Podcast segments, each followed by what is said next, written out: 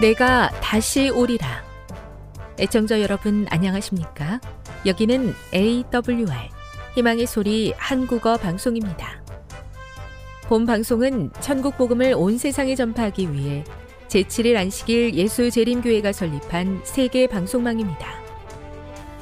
에이더블유알 희망의 소리는 유럽, 라틴 아메리카, 아프리카, 러시아, 아시아의 방송망을 통해 전 세계에 복음을 전파하고 있습니다. 에이더블유알 아시아 희망의 소리 방송국은 한국어 방송을 매일 다섯 시간씩 송출하고 있습니다. 희망의 소리 방송은 인터넷과 스마트폰을 통해서도 언제나 청취하실 수 있습니다. 들으실 수 있는 인터넷 주소는 에이더블유알 닷 오알지입니다. 유튜브로는 에이더블유알 코리아로 검색하시면 됩니다. 이 시간 희망의 소리 한국어 방송과 함께 보람있고 유익한 시간 되시기 바랍니다.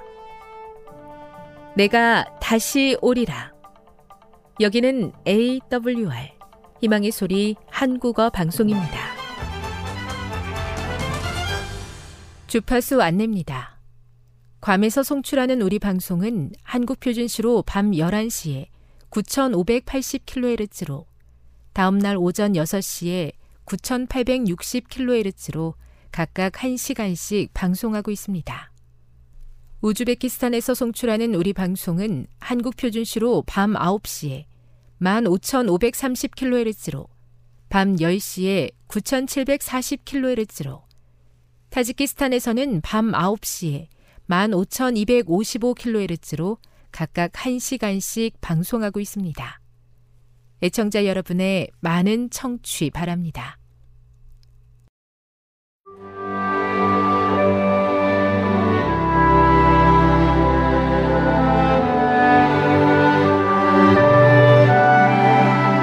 읽어주는 교과 넷째 날 일월 이십오일 수요일 하나님께서 우리가 드린 예물을 기억하심.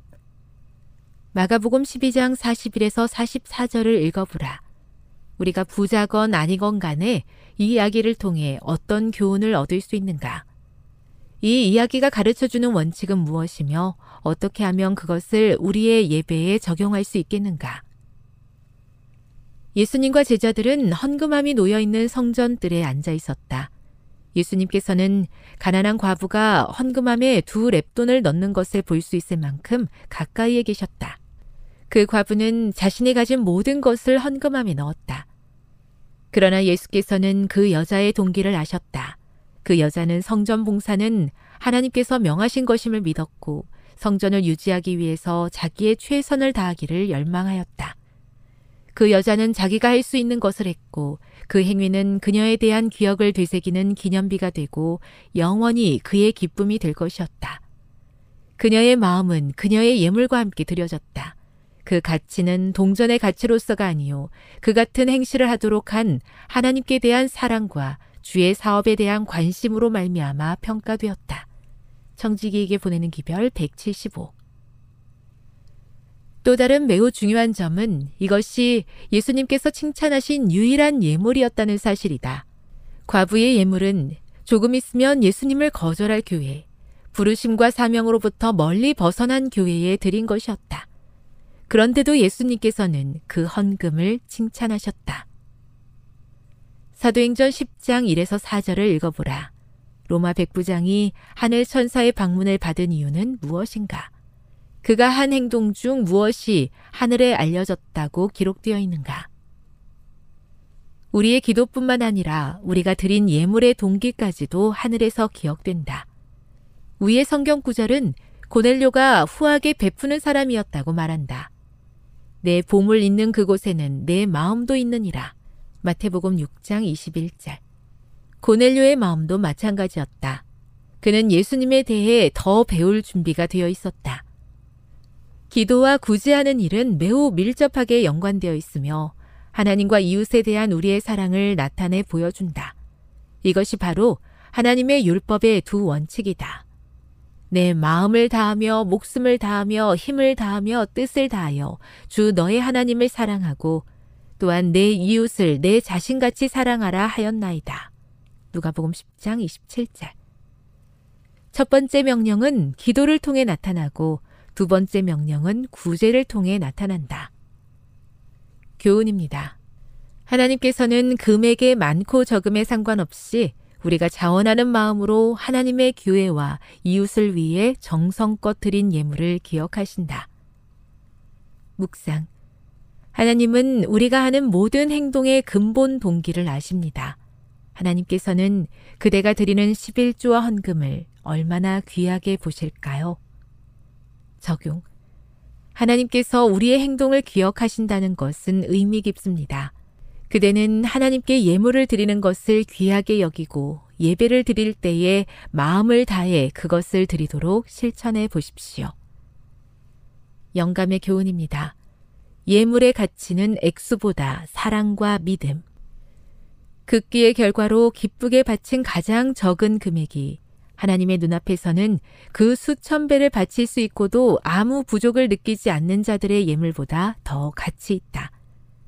주님의 금고에 두 렙돈을 드린 그 가난한 과부는 사랑과 믿음과 자비를 나타냈다. 그 신실한 헌금 위에 임한 하나님의 축복은 그 헌금으로 하여금 위대한 축복의 근원이 되도록 하였다. 정직이에게 보내는 기별 백칠십팔. 우리의 기도와 구제하는 일이 밀접하게 연관되어 있음을 깨닫게 하시니 감사합니다. 성실한 말씀 연구와 기도를 통해 하나님을 향한 사랑을 나타내 보이며 제가 할 수 있는 나눔을 통해 이웃을 향한 사랑을 실천하게 도와 주시옵소서.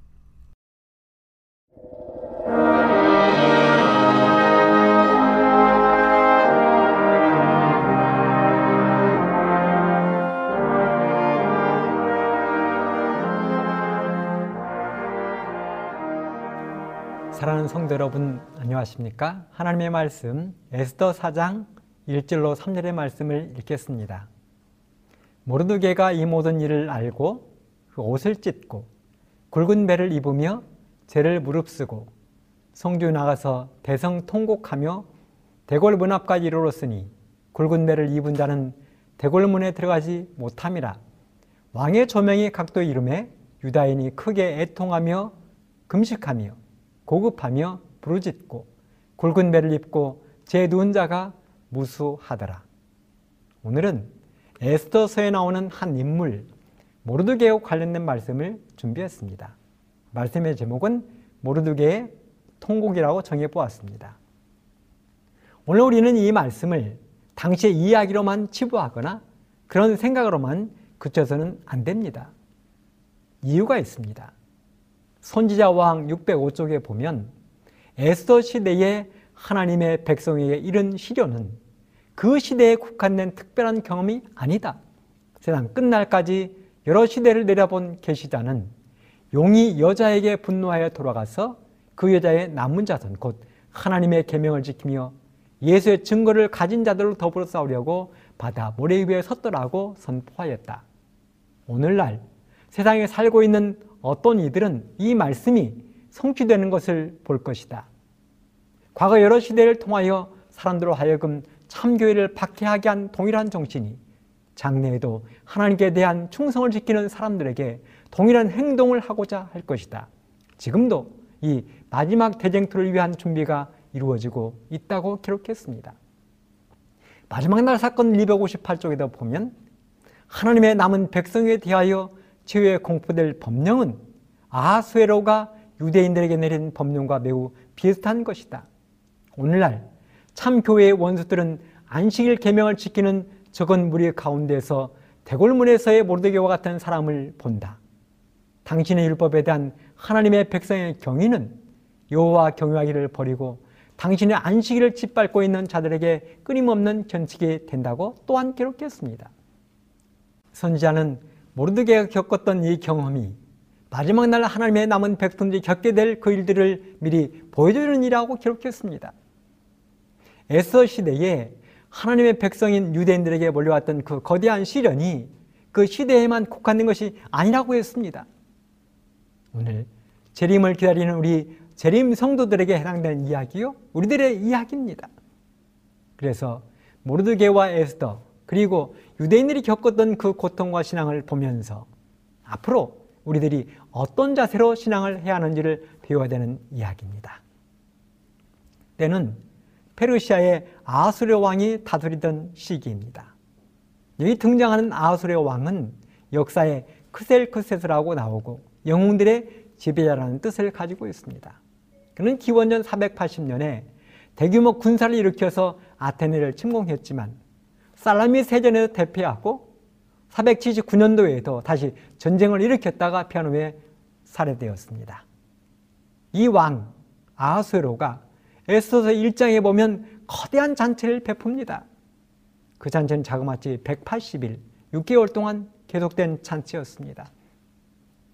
그가 다스리던 대제국 페르시아의 백이십칠 도에서 귀족과 지방관들을 불렀습니다.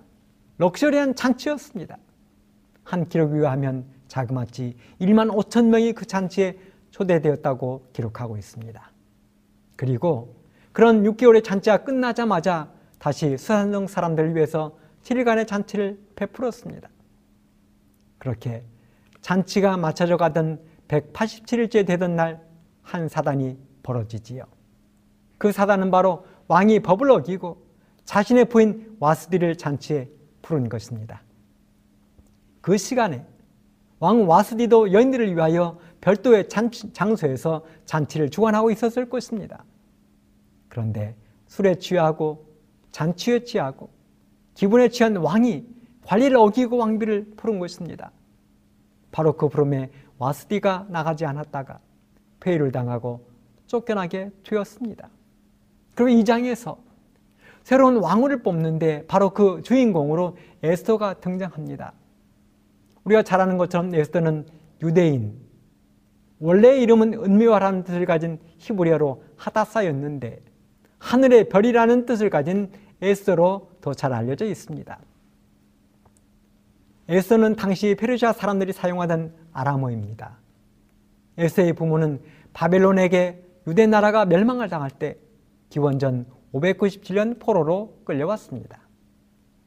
그렇게 포로로 끌려온 사람들이 고레스 왕의 명령에 따라서 많이 고향으로 돌아갔지만 에스더의 부모들은 고향으로 돌아가지 아니하고 남았던 것 같습니다. 그러던 부모가 일찍 죽고 삼촌 모르드개가 에스더를 딸로 삼아 키웠습니다. 그렇게 자란 에스더가 훗날 아하수에로의 왕비가 된 것입니다. 그리고 삼 장에서는 느닷없이 유대인들에게 거대한 폭풍 후 회오리가 몰아닥칩니다. 그 회오리의 중심에는 아각 사람 함므다다의 아들 하만이 있습니다. 그는 교활하고 간사하여 아하수에로 왕의 마음을 제물로 샀습니다. 그리고 왕은 하만을 페르시아의 제이 인자의 자리에 올려앉혔습니다. 그렇게 페르시아의 총이 오른 하만의 오만과 교만은 하늘을 찔렀습니다. 에스더 삼 장 이 절에 보면 대궐 문에 있는 왕의 모든 신하들이 다 왕의 명령을 따라 하만에게 무릎을 꿇어 절을 해야 됐습니다. 그런데 딱 한 사람이 하만에게 무릎을 꿇어 절을 안 했는데요. 바로 모르드개였습니다. 모르드개는 무릎도 꿇지 않고 절도 안 하는 것입니다. 그러자 왕의 신하들이 모르드개에게 간청을 했습니다. 너는 왜 왕의 명령을 거역하느냐는 것입니다. 절을 하라는 것입니다. 그렇게 날마다 왕의 신하들이 모르드개의 무릎을 꿇고 절하라고 혼을 했습니다. 그렇게 하만에게 찍힌 모르드개 때문에 하만은 분노가 하늘을 찔렀습니다. 그리고 그의 뒷조사를 진행했습니다. 그런데 알고 보니 그는 유대인이라는 것입니다. 그 유대인이라는 말을 들은 하만의 분노는 더욱 끌어올랐습니다. 이유가 있습니다. 하만은 아각 사람이고 아버지는 함므다다. 유대 전쟁에 따르면 하만은 아말렉 족속의 왕이었던 아각의 십육 대 직계 후손이었습니다. 사무엘상 십오 장 칠 절로 구 절에 보면 사울이 하윌라에서부터 애굽 앞 술에 이르기까지 아말렉 사람을 치고 아말렉 사람의 왕 아각을 사로잡고 칼날로 그 모든 백성을 진멸하였으되 사울과 백성이 아각과 그 양과 소의 가장 좋은 것 또는 기름진 것과 어린 양과 모든 좋은 것을 남기고 진멸키를 즐겨 아니하고 가치 없고 낮은 것은 진멸하니라. 그렇습니다. 하만의 조상은 아말렉 족속이에요. 유대인들과 애당초 철천지 원수입니다. 유대인과는 끊을래야 끊을 수 없는 악연이 있습니다. 천년에 걸친 묵은 악연이 배후에 깔려 있습니다. 원수 중에 원수입니다. 아말렉 사람들은 호전적인 사람들입니다. 계곡에 사는 사람들이라는 뜻을 가지고 있습니다. 여러분, 아말렉 하면 생각나는 이야기들이 있습니까? 출애굽기 십칠 장 팔 절로 십사 절에 보면, 때에 아말렉이 이르러 이스라엘과 르비딤에서 싸우니라. 모세가 여호수아에게로 되 우리를 위하여 사람들을 택하여 나가서 아말렉과 싸우라. 내일 내가 하나님의 지팡이를 손에 잡고 산꼭대기에 서리라. 여호수아가 모세의 말로 행하여 아말렉과 싸우고 모세와 아론과 훌은 산꼭대기에 올라가서 모세가 손을 들면 이스라엘이 이기고 손을 내리면 아말렉이 이기더니 모세의 발이 피곤함에 그들이 돌을 가져다가 모세 아래 놓아 그로 그 위에 앉게 하고 아론과 훌이 하나는 이 편에서 하나는 저편에서 모세의 손을 붙들어 올렸더니 그 손이 해가 지도록 내려오지 아니한지라. 여호수아가 칼날로 아말렉과 그 백성을 쳐서 파하니라. 여호와께서 모세에게 이르시되 이것을 책에 기록하여 기념하게 하고 여호수아의 귀에 외워 들리라. 내가 아말렉을 도말하여 천하에서 기억함이 없게 하리라. 그렇습니다. 애굽을 출발해서 젖과 꿀이 흐르는 가나안 땅을 향해 가던 이스라엘 백성들을 처음으로 괴롭힌 사람들이 바로 아말렉 족속들이었습니다. 괴롭힌 정도가 아니라 처음으로 싸움을 걸어온 족속들이 바로 아말렉 족속들이었습니다. 그래서 여호수아를 대장으로 해서 아말렉과 전쟁을 치루었습니다. 이스라엘 백성들이 처음으로 치른 전쟁입니다. 애굽에서 종살이하던 그들이, 전쟁이 뭔 줄도 모르던 오합지졸 이스라엘 백성들이 싸움과 전쟁으로 달려든 아말렉 족속들과 전쟁을 벌인 것입니다. 만일 하나님이 도와주시지 않는다면 승리는 어린 반푼어치도 없는 전쟁을 한 것입니다. 그래서 모세가 산 꼭대기에 서서 지팡이를 손에 들고 아론과 홀의 도움을 받아 끝까지 두 손을 들고 있어야 했던 그 족속들이 바로 아말렉 족속이었습니다. 바로 이 전쟁이 끝나면서 하나님이 모세에게 뭐라고 시키셨습니까?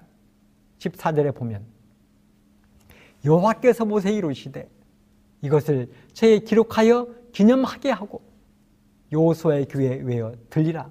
내가 아말렉을 도말하여 천하에서 기억함이 없게 하리라. 예, 이것을, 이 전쟁을 책에 기록하여 기념하고 여호수아에게 외우게 하라는 것입니다. 그리고 하나님이 아말렉을 도말하여 천하에서 기억하는 사람이 없게 하시겠다는 것입니다. 또요, 사사기 육 장에도 보면 이스라엘 백성들이 곡식을 파종하고 수확할 때가 되면 어김없이 나타나 노략을 해가던 족속들이 바로 아말렉 족속이었습니다. 이렇게 이스라엘 백성들과 아말렉 족속은 시작부터 악연입니다. 사사건건 붙어서 싸우는 앙숙 중의 앙숙입니다. 그런데 바로 그 아말렉 족속의 후손인 하만이 페르시아의 총리가 된 것입니다. 그리고 그 총리에게 모든 사람이 무릎을 꿇고 절을 하는데 딱 한 사람이 절을 안 하는 것입니다. 그가 바로 모르드개였습니다. 그런데 뒷조사를 해보니까 모르드개의 조상이 누구예요? 예, 앙숙 중의 앙숙 유대인인 것입니다. 그래서 하만이 거대한 계획을 세우는데 그 계획이 바로 자신이 총리로 있는 대제국 페르시아 내에 있는 모든 유대인들을 몰살시키는 것이었습니다. 그리고 그 계획을 실행에 옮기기 위하여 왕에게 뇌물을 바쳤습니다. 에스더 삼 장 구 절에 보면 왕이 옳게 여기시거든 조서를 내려 저희를 진멸하소서. 내가 은 일만 달란트를 왕의 일을 맡은 자의 손에 붙여 왕의 보고에 드리리이다. 여러분, 은 일만 달란트, 한 달란트는 삼십사 킬로그램인데요 자그마치 삼십사만 킬로그램을 왕에게 준다는 것입니다. 은 삼십사만 킬로그램은 역사가 헤로도투스에 의하면 당시 국가 일 년 수입의 육십오 퍼센트에 해당하는 어마어마한 액수였습니다. 그 액수를 왕에게 드리겠다는 것입니다. 그러니까 왕이 그 잔에 훌떡 넘어갔습니다. 에스더 삼 장 십 절 십일 절에 보면 왕이 반지를 손에서 빼어 유다인의 대적 곧 아각 사람 함므다의 아들 하만에게 주며 이르되 그 은을 네게 주고 그 백성도 그리하노니 너는 소견의 좋을 대로 행하라 하더라. 당시 페르시아 제국에는 약 칠십만 명의 유대인들이 살고 있었습니다. 바로 그 칠십만 명의 유대인들을 모조리 죽여도 좋다는 왕의 재가가 떨어진 것입니다. 그리고 그 법령이 온 페르시아 제국의 급보로 전달되었습니다. 삼 장 십이 절로 십오 절의 말씀입니다. 정월 십삼 일에 왕의 서기관이 소집되어 하만의 명을 따라 왕의 대신과 각도 방백과 각 민족의 관원에게 아하수르의 왕의 이름으로 조서를 쓰되 곧 각도의 문자와 각 민족의 방언대로 쓰고 왕의 반지로 인을 치니라. 이에 그 조서를 역졸에게 붙여 왕의 각도에 보내니 십이월 곧 아달월 십삼 일 하루 동안에 모든 유다인을 노소나 어린아이나 부녀를 물어나고 죽이고 도륙하고 진멸하고 또 그 재산을 탈취하라 하였고, 이 명령을 각 도에 전하기 위해서 조서의 초본을 모든 민족에게 선포하여 그 나라를 위하여 준비하게 하라 하였더라. 역졸이 왕의 명을 받들어 급히 나가매 그 조서가 도성 수산에도 반포되니 왕은 하만과 함께 앉아 마시되 수산성은 어지럽더라. 왕의 조서의 내용이 무엇입니까? 아달월 십삼 일 하루 동안 모든 유대인들 남녀노소를 불문하고 유대인들 다 도륙하라는 것입니다. 또 모든 재산을 탈취해도 좋다는 것입니다. 바로 그 조서가 온 페르시아 제국에 반포가 되고 수도인 수산성에도 공포가 되었습니다. 그래놓고 왕과 하만은 잔치를 하고 있는 것입니다. 이 부분을 이언의 신에서는 이렇게 기록했습니다. 선지자 왕 육백 쪽. 그 음모의 숨은 선동자인 사단은 참 하나님께 대한 지식을 보존할 사람들을 이 세상에서 제거하고자 노력하였다. 그렇습니다. 하만을 움직여 유대인들을 말살하려고 했던 숨은 조력자는 사탄 마귀였습니다. 이렇게 해서 하나님의 참된 계획, 백성들을 세상에서 제거하고 싶었던 것입니다. 바로 이 위급한 상황, 모든 유대인들을 멸하라는 명령이 내리자 이 단서를 제공한 모르드개가 어떻게 했습니까? 사 장 일 절 이 절에 보면 모르드개가 이 모든 일을 알고 그 옷을 찢고 굵은 베를 입으며 죄를 무릅쓰고 성중에 나가서 대성 통곡하며 대궐 문 앞까지 이르렀으니, 그렇습니다. 옷을 찢고 베옷을 입고 죄를 뒤집어 쓰고 대궐 문 앞에서 대성 통곡했습니다. 유대인들에 대한 약탈과 사형 명령은 내리고 모르드개와 모든 유대인들의 목숨은 바람 앞에 등불이 되었습니다. 그래서 모르드개와 유대인들이 어떻게 했다고 성경은 기록합니까? 모르드개는 성문 앞에서 대성 통곡을 하고 사 장 삼 절에 보면 왕의 조명이 각도의 이름에 유다인이 크게 애통하며 금식하며 고급하며 부르짖고 굵은 베를 입고 죄에 누운 자가 무수하더라고 기록했습니다. 대성 통곡하고 애통하고 금식하고 고급하고 부르짖고 굵은 베옷을 입고 아라도운 자가 부지기수였습니다. 그리고 이 사건의 결론은 우리가 잘 아는 것처럼 하나님이 미리 준비한 에스더 왕후를 통하여 역전의 명수신 하나님이 역전 말로 없는 끝내기로 극적인 망을 내렸습니다. 그렇다면 우리는 모르드개와 유대인들의 대성통곡을 통해 어떤 교훈을 배워야 할까요? 하나님은 왜 이 사건을 성경에 기록하도록 하셨을까요? 첫째, 하나님의 백성들은 언제나 말씀과 경고의 기별에 순종해야 한다는 것입니다. 사실 유대인들이 이렇게 하지 않아도 되었습니다. 이런 고통스러운 사건에 직면하지 않아도 되었습니다. 유대인들은 몇 차례나 자신들의 고향으로 돌아갈 기회가 있었습니다. 바벨론을 무너뜨린 고레스가 비씨 오백삼십칠 년에 포로 석방령을 내렸습니다. 원하는 사람들은 모두 그들의 마음의 고향, 영혼의 고향 예루살렘과 유다 땅으로 돌아가라고 이야기했습니다. 만일 그들이 고레스의 명령을 따라 고향으로 돌아갔으면 이런 일을 당하지 않았을 것입니다. 그때 고향으로 돌아갔더라면 이런 위험 가운데 빠지지도 고생을 하지 않아도 되었습니다. 굵은 벼옷을 입고 재 도울 일도 없고 금식하며 대생 통곡할 일도 없고 재산 걱정할 일도 없었습니다. 민족과 가족들의 목숨을 걱정할 일도 없었습니다. 사랑하는 성도 여러분, 우리는 시시때때로 이 땅에서 내려놓고 피우는 연습을 해야 합니다. 제가 작년 십이월 춘천에서 서울까지 백 킬로미터를 잠도 안 자고 무박으로 이십 시간을 걸어온 적이 있는데요. 처음 출발할 때는 가방에 이것저것을 많이 챙겼습니다. 여벌에 옷도 챙기고 마실 물도 넉넉히 넣고 먹을 것도 채웠습니다. 처음 출발할 때는 힘이 있었습니다. 발걸음도 가볍고 북한 강변의 아름다운 경치도 여롭게 감상을 했습니다. 그런데요, 한밤중이 되고 새벽이 되면서 문제가 발생하기 시작했습니다. 발걸음도 무겁고 누려지고 아프고 나중에는 눈썹도 무겁고 안경도 귀찮고 모자도 귀찮고 어깨에 메고 있는 가방이 너무 무거워서 힘에 벅차기 시작했습니다. 그래서 마지막에는 목적지 천호대교까지 갈 조그마한 물 한두 모금만 남기고 다 버렸습니다. 우리의 신앙생활도 마찬가지입니다. 처음에는 모든 것이 다 소중하고 꼭 필요해 보여도 하늘 가는 여정에 구원의 걸림돌이 된다면 내려놓고 비워야 할 것들을 비우는 연습이 필요합니다. 지금 페르시아에 남아있는 유대인들, 그들은 고향으로 돌아가도 좋다는 고레스 왕의 석방령에도 불구하고 꿈쩍하지 않았던 사람들입니다. 스가랴 선지자가 바벨론에서 어서 떠나라고 도망하라고 경고했을 때에도 꿈쩍하지 않던 사람들이었습니다. 서기의 칠십 년에 예루살렘이 멸망할 때도 마찬가지였습니다. 예수님이 감람산 위에 서서 말씀하시기를 멸망에 가증한 것이 거룩한 곳 예루살렘에 선 것을 보거든 밭에 있는 자들은 뒤로 돌이키지 말고 지붕 위에 있는 자들은 겉옷을 가지러 집에 들어가지 말고 도망하라고 이야기하셨습니다. 그런데 그 말을 믿지 않았던 사람들이 서기 칠십 년 로마의 타이터스 장군의 침공으로 백이십여만 명의 사람들이 죽임을 당하고 오만여 명의 사람들이 포로로 끌려가서 로마의 원형 경기장인 콜로세움을 건축하고 바로 그곳에서 잔인하게 짐승들의 밥으로 죽어갔습니다.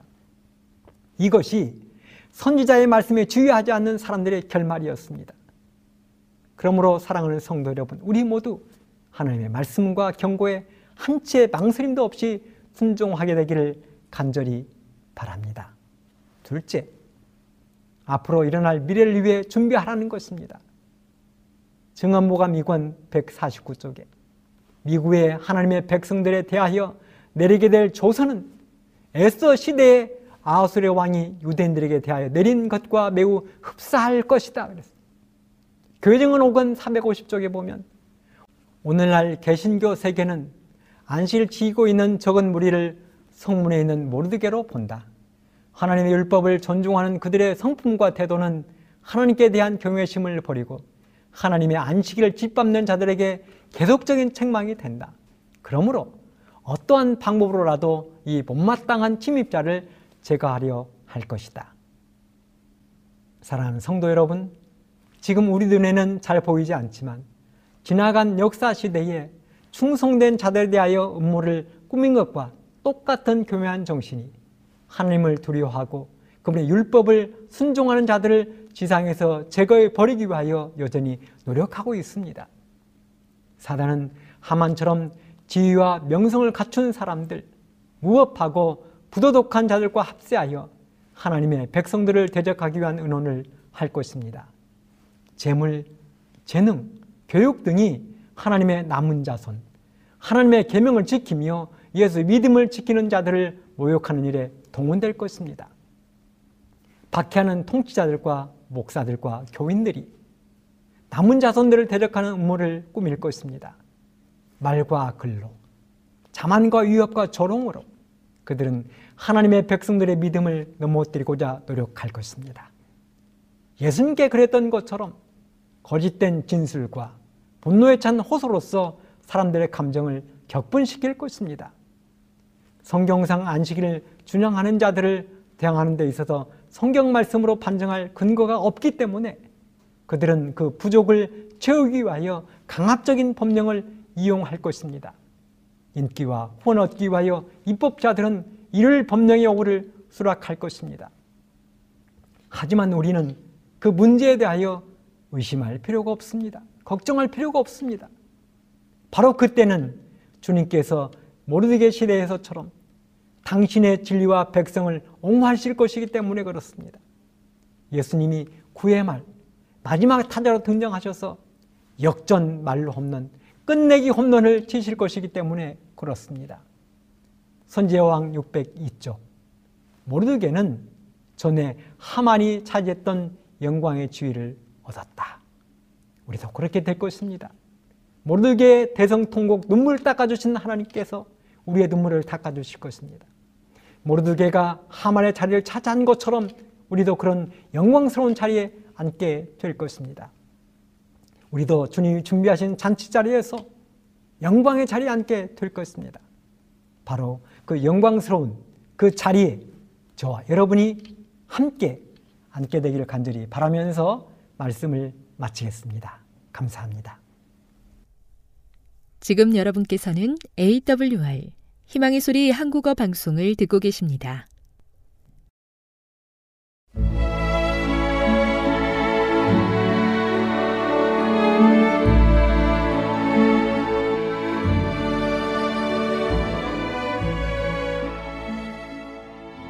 애청자 여러분 안녕하십니까? 명상의 오솔길의 유병숙입니다. 이 시간은 교회를 사랑하시고 돌보시는 하나님의 놀라운 능력의 말씀이 담긴 엘렌 G. 화이트 교회 증언 일 권을 함께 명상해 보겠습니다. 질투와 흠잡기. 그러나 나는 그대가 그대의 과거의 행동으로 하나님의 사업에 미친 영향과 그 광신에 대한 현재의 위치와 의무를 깨닫지 못하고 있는 것을 보았다. 자신이 노연하고 그대가 끼친 영향을 소멸시키기 위하여 힘을 다하여 일하는 대신에 자신을 변명하고 하나님께서 보내신 자를 비난하고 하나님께서 그의 종을 통하여 다른 노선을 추구하는 그대를 제지시켰을지도 모를 그런 계획을 지시하고 심지어 제안하려는 자세를 취하였다. 그대의 판단은 사탄의 능력에 의하여 왜곡되었다. 그리고 흑암에 둘러싸여 있는 동안 그대는 그대가 쫓아야 할 최선의 길에 대하여 무능력한 판단자이다. 만일 그대가 하나님의 종들이 그대를 도와주기 위하여 어떠한 길을 마땅히 따라야 하는지 알았을 것 같으면 그대는 스스로 나오기에 충분히 안 것이다. 하나님께서는 당신의 종을 통하여 스스로가 정하신 방법대로 가르침을 받고 교훈을 받든지 그렇지 않으면 완고한 길을 계속 따르고 고집하다가 정신을 잃게 하는 광신에 빠지든지 그대에게 선택할 수 있는 길을 주셨다. 그대는 그대 멋대로 행하기로 선택했다. 이제 그대는 스스로를 책할 수밖에 없다. 그대는 시온의 성벽 위에 선 파수꾼이요 양떼의 목자로 공언한다. 그러나 찢기고 흩어진 가련한 양들을 보고도 아무런 경고를 하지 않았다. 인자야, 내가 너를 이스라엘 족속의 파수꾼으로 세웠으니 너는 내 입의 말을 듣고 나를 대신하여 그들을 깨우치라. 가령 내가 악인에게 말하기를 너는 꼭 죽으리라 할 때 내가 깨우치지 아니하거나 말로 악인에게 일러서 그 악한 길을 떠나 생명을 구원케 하지 아니하면 그 악인은 그 죄악 중에서 죽으려니와 내가 그 핏값을 내 손에서 찾을 것이고 내가 악인을 깨우치되 그가 그 악한 마음과 악한 행위에서 돌이키지 아니하면 그는 그 죄악 중에서 죽으려니와 너는 내 생명을 보존하리라. 그러나 내가 그 의인을 깨우쳐 범죄치 않게 하므로 그가 범죄치 아니하면 정령 살리니 이는 깨우침을 받음이며 너도 내 영혼을 보존하리라. 지 형제여, 위스콘신에서 광신에 빠진 자의 죄는 다른 어떤 사람에게보다 그대에게 더욱 무겁게 지워져 있다. 그대는 불성실한 파수꾼이었다. 성실하지 못했기 때문에 악을 분별하지 못했다. 하나님께서는 그대와 그릇된 길로 나간 양떼를 경고하기 위하여 빛 가운데 서서 악을 분별할 수 있는 성실한 파수꾼을 보내셨다. 만일 그대가 그 당시에 경고의 음성에 귀를 기울였을 것 같으면 많은 악에서 구제되었을 것이며 그대의 영향력도 보존되었을 것이다. 그대는 종의 승언이 미혹된 양떼에게 미칠 수 있는 길을 막지 않았을 것이다. 그릇된 길에 빠진 자는 하나님의 택한 종을 통하여 들려주는 하나님의 음성을 듣지 않을 것이다. 그들은 그들에게 파송된 파수꾼의 경고를 무시하고 마음을 굳게 하고 불합리하고 스스로 기만당한 행동 안에서 스스로를 강화시켰다. 목자는 듣고자 하지 않을 것이다. 이 광신이 너무도 단호하게 처리되었으므로 그는 불쾌해졌다. 그는 위험을 깨닫지 못하였다. 그는 그 문제를 급히 서두를 필요를 느끼지 않았다. 그는 결정하기에 충분한 명을 받았다. 그러나 그는 너무 고집스럽고 하나님의 종을 너무 의심하였기 때문에 종의 증언에 굴복할 수 없었다. 지 형제는 광신이 진전될 때까지 기다렸으며 그 일은 사탄이 기대했던 그대로 진척되었다. 그리하여 마침내 광신은 무서운 결과를 나타내었다. 그 일이 하나님께 속한 것임을 특징지어 주기에 적합하고 이해될 만한 표적은 없었다. 그대가 이 비참한 광신의 죄에 대한 무서운 책임을 지고 있는 동안 주의 종은 사명을 다함으로 그들의 옷이 영혼들의 피와 상관이 없고 그 저주스런 영향에서 스스로를 깨끗이 보존하였다. 그대는 그것을 크게 후회했지만 그것에 관련된 자신의 잘못을 깨닫지 못한다. 그대는 자신이 길에서 벗어난 이유를 잘못한 양들 때문이라고 비난한다. 파수꾼이 악을 살펴서 경고하지 않을 것 같으면 무엇 때문에 파수꾼이 필요한가? 양들이 이리에게 상처를 입고 죽임을 당하지 않도록 모든 위험을 살피지 않을 것 같으면 목자가 무엇 때문에 있어야 하는가? 양들이 목장을 떠나서 방황하다가 이리에게 찢기고 휘어지고 잡혀 먹히도록 버려둔 것에 대하여 목자가 무슨 변명을 할 수 있을 것인가? 양들 때문에 길을 잃었다는 목자의 변명이 성립될 수 있겠는가? 양들이 참 목장을 떠난 것 때문에 목자가 바른 길에서 떠나게 되었다는 말인가? 그와 같은 변명은 양들을 감독한 목자의 무능력에 대하여 강력하게 말해줄 뿐이다. 우리는 그를 성실한 목자로서 양을 돌보는 일에나 곁길로 벗어난 자를 돌아오게 하는 일에 알맞은 자라고 더 이상 신임할 수 없을 것이다. 오늘은 교회를 사랑하시고 돌보시는 하나님의 놀라운 능력의 말씀이 담긴 엘렌 지 화이트 교회 증언 일 권을 함께 명상해 보았습니다. 명상의 오솔길이었습니다.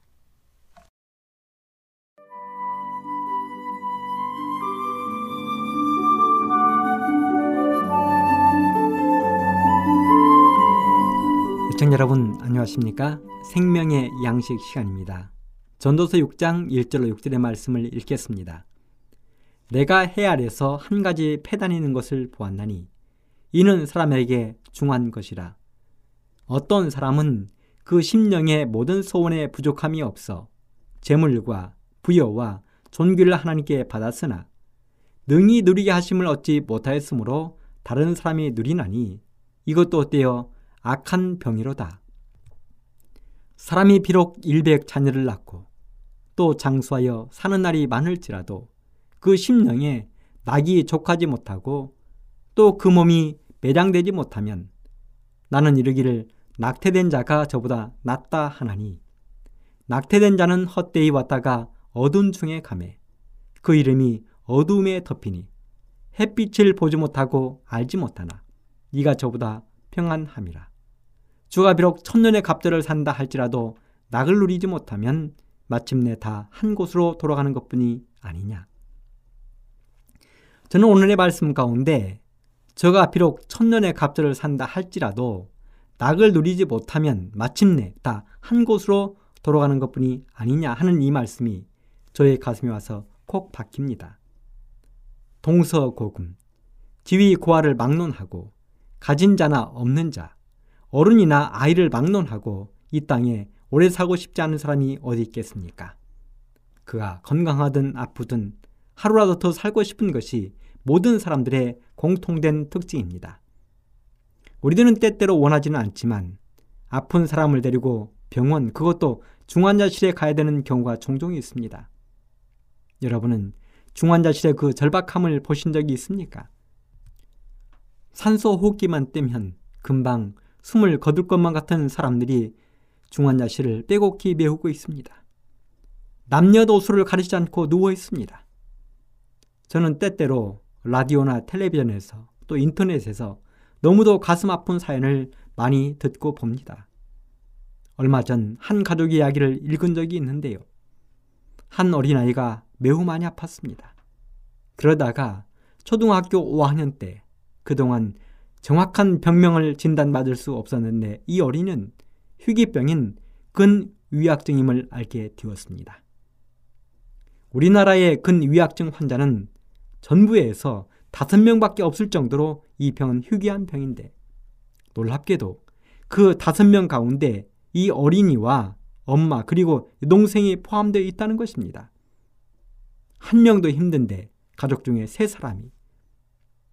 이 근위약증은 뼈가 휘어지거나 틀어지고 골간이 넓어지면서 심하면 걸을 수 없거나 뇌에도 영향을 미치는 무서운 질병입니다. 그리고 근육이나 체력, 면역력의 약화와 눈과 귀의 감각 저하로도 이어져서 가벼운 외출도 또 걷는 일로도 쉽게 피곤해지고 감기 같은 잔병도 낫지 않는다는 것입니다. 현재 이 어린이는 키가 백사십칠 센티미터이지만 몸무게는 이십 킬로그램 정도로 여린 몸에 앙상한 뼈만 남아있다고 했습니다. 또한 척추부터 발목까지 뼈가 전부 뒤틀려 제대로 걷지도 못하고 매일매일 통증을 호소하고 있습니다. 수술이 필요하지만 경제적인 여건이 좋지 않아서 겨우 진통제만 복용하고 있는데 이는 장기가 손상될 정도로 독한 약이라 매일매일 먹을 수도 없다는 것입니다. 그래서 이 어린이는 모든 생활에 제약을 받고 고통된 생활을 하고 있습니다. 오랜 수업 시간 동안 딱딱한 의자에 앉아있는 것부터 이동 수업, 체육 시간, 대중교통 이용 등 날씨가 덥거나 비가 오는 날에는 학교에서 돌아오자마자 지쳐서 바로 잠이 들어야 합니다.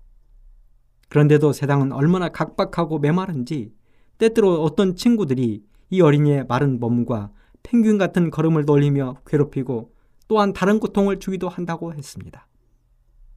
그런데요, 안타깝게도 아직까지도 이 병을 치료하는 방법이 없다는 것입니다. 그저 몸에 좋은 것을 먹어서 체력을 유지하는 방법밖에는 별다른 방법이 없는 것입니다. 뼈를 유지하고 근육을 유지하기 위하여 고단백 식품과 과일, 영양제를 한 시간 간격으로 끊임없이 먹습니다. 그러다 보니 소화가 되지 않고 장기가 망가지기도 합니다. 하지만 그렇게 하지 않으면 생명의 동아줄이 가늘어지기 때문에 그렇게라도 해야 합니다. 저는 이 기사를 읽으면서 내내 가슴이 먹먹했습니다. 안타까웠습니다. 그런데요, 이 가족은 그렇게 어둡고 힘든 터널을 지나가고 있으면서도 그럼에도 불구하고 자신들이 나으면 언젠가 기회가 주어지면 그동안 주위 사람들로부터 받은 모든 도움들을 갚고 사회에 헌신하기를 바란다고 이야기했습니다. 그런데요, 이런 아픔과 고통을 겪는 사람들, 가족들이 우리 주위에 너무나 많이 있다는 사실입니다. 오늘 하루가 꿈처럼 지나가고 있는 가슴 아픈 이웃들이 우리 주위에 너무나 많다는 것입니다. 이것이 오늘 우리가 살아가는 세상의 현실입니다. 죄로 망가진 지구, 죄로 얼룩진 지구, 낡고 고장난 지구의 모습입니다. 이런 지구에서 우리가 천년의 갑절을 산들 무슨 행복과 기쁨이 있겠습니까? 그런데 이런 상황 속에서라도 꾸역꾸역 천년의 갑절을 살면서 낙을 누린다 하더라도 결국은 다 한 곳으로 흙으로 돌아가는 인생이 무슨 행복이 있겠느냐 하는 것이 전도자 솔로몬의 한탄입니다. 천팔백사 년 프랑스 나폴레옹 황제의 막내 동생이 미국을 여행하다가 배시 패터슨이라는 아름다운 여인과 사랑에 빠지게 되었습니다. 이 배시는 당시 미국에서도 아름답기로 손꼽혔습니다. 그리고 그들은 마침내 결혼에 골인했습니다. 세상 어느 누가 보아도 부러워할 수밖에 없는 한 쌍의 커플이었습니다. 생각해 보십시오. 프랑스 황제의 동생과 미국에서 가장 아름다운 여인의 결혼, 누가 부러워하지 않겠습니까? 그런데 훗날 배시가 자신의 친한 친구에게 이렇게 편지를 보냈습니다. 나는 무료함과 지루함으로 하루하루가 괴로워 미칠 지경이란다. 책을 읽는 것도 실증이 나고 먹는 것도 재미가 없고 듣고 보는 모든 것이 지루하기만 하단다. 운동을 하다니 나이가 너무 많고 파티와 무도회도 이제는 더 이상 나에게 흥미를 주지 못한단다. 여러분, 그렇다면 이러한 상황에서 우리의 참된 행복의 근원은 어디서 찾을 수 있을까요? 욥기 십구 장 이십오 절에 보면 이 생에서의 모든 행복과 평화와 기쁨과 성공은 하나님을 참으로 신뢰하는 믿음에 달려있다. 화이트 주석에서 그렇게 주석을 했습니다. 아멘입니다. 고통과 절망이 엄습해 온다 할지라도 우리가 하나님을 믿고 신뢰하면 바로 그곳에 행복이 있다는 것입니다. 그 경험을 바로 사도 바울이 사도행전 십육 장에서 우리들에게 가르쳐주고 있습니다. 빌립보의 음산한 지하 감옥에서 사형을 기다리던 바울과 그의 동역자 실라는 온몸이 쇠사슬에 매여 있으면서도 그날 밤을 찬송하며 기도하는 시간으로 보내고 있었습니다. 그런 바울을 하늘의 천사가 찾아오지 않았습니까? 절망이 희망으로 바뀌는 순간이었습니다. 청취자 여러분, 천년의 갑절을 산다 할지라도 희망이 없는 이 세상보다는 우리는 영원한 행복과 기쁨이 있는 차원 높은 하나님의 백성으로 살아갈 때 우리에게는 참된 행복이 주어진다는 것이 오늘 솔로몬의 교훈입니다. 그 교훈대로 우리 모든 분들이 살게 되기를 간절히 바라면서 이 시간을 마치도록 하겠습니다.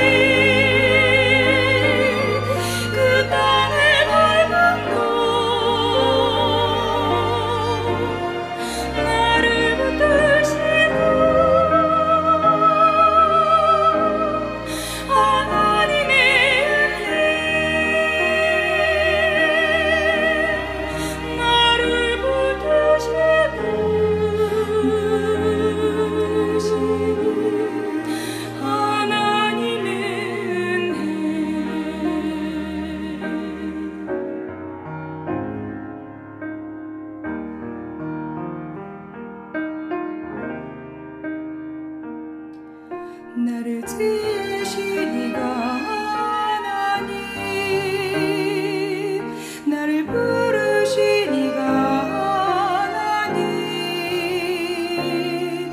나를 보내신 이도 하나님, 나의 나는 것은 다 하나님 은혜라.